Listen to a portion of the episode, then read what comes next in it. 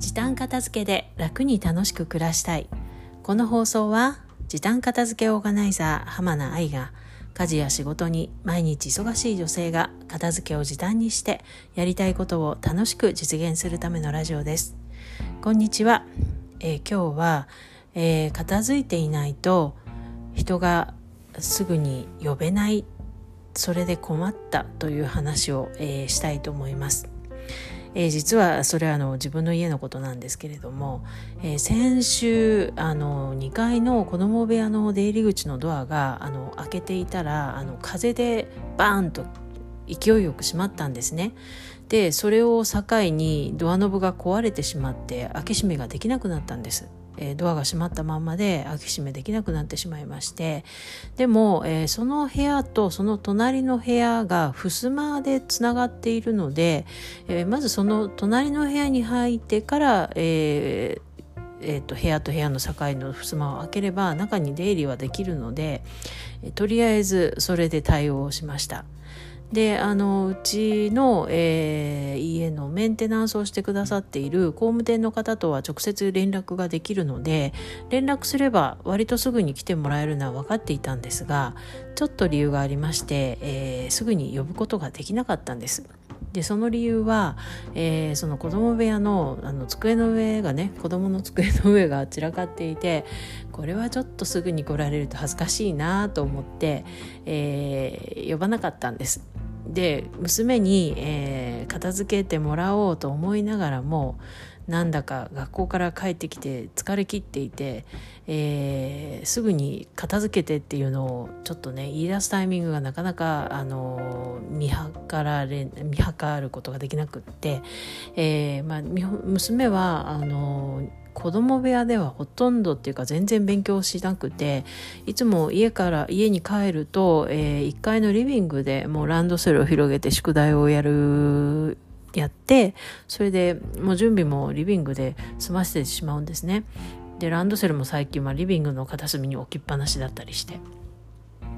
でも一緒のことあの学習机をリビングに置いてもいいぐらいなんですけどそうするとリビングが散らかりやすくなるので、えー、それは避けているんですが、まあ、あの話を子供部屋の方に戻しますと,、えーと、部屋全体は、まあ、あの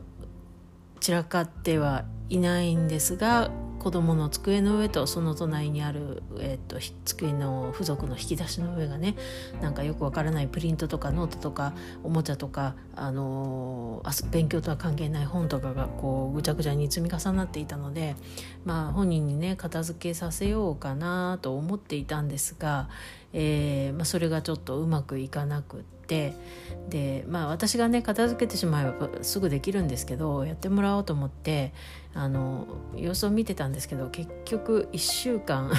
1週間もですねあの進まないのでいや本人的には片付けたつもりのところもあるんですけど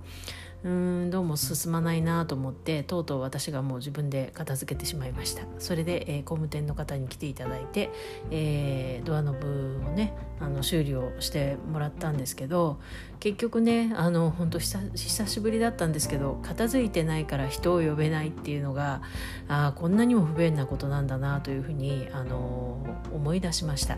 あの子供が本当に小さい頃育休明けぐらいの時なんかはねあの家の中がなかなか片付かなくてあの困っていた時代があったんですけれども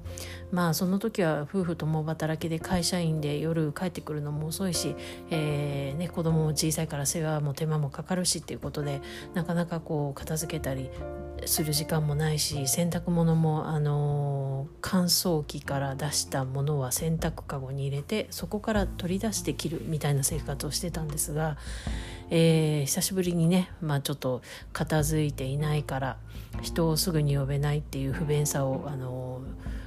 思い出して。えー、片付けに悩んでる人も、えー、そういうことで毎日小さなストレスをためているんだよなっていうことを、えー、考えるとやっぱり、あのまあ、片付けのねプロの手を、え借りて、えすぐに、え片付けまあ時間をねあの短縮して片付けていくっていうのもすごくいいことなんじゃないかなというふうに思いました。えーね、今回、まあ、うちの壊れたドアノブは、まあ、ドアは開け閉めできなくても、ね、別のところから出入りできたからまだ良かったんですけど本当にそこしか出入り口がなかったらあのもうそういう状況でもねあのもっともっと家が、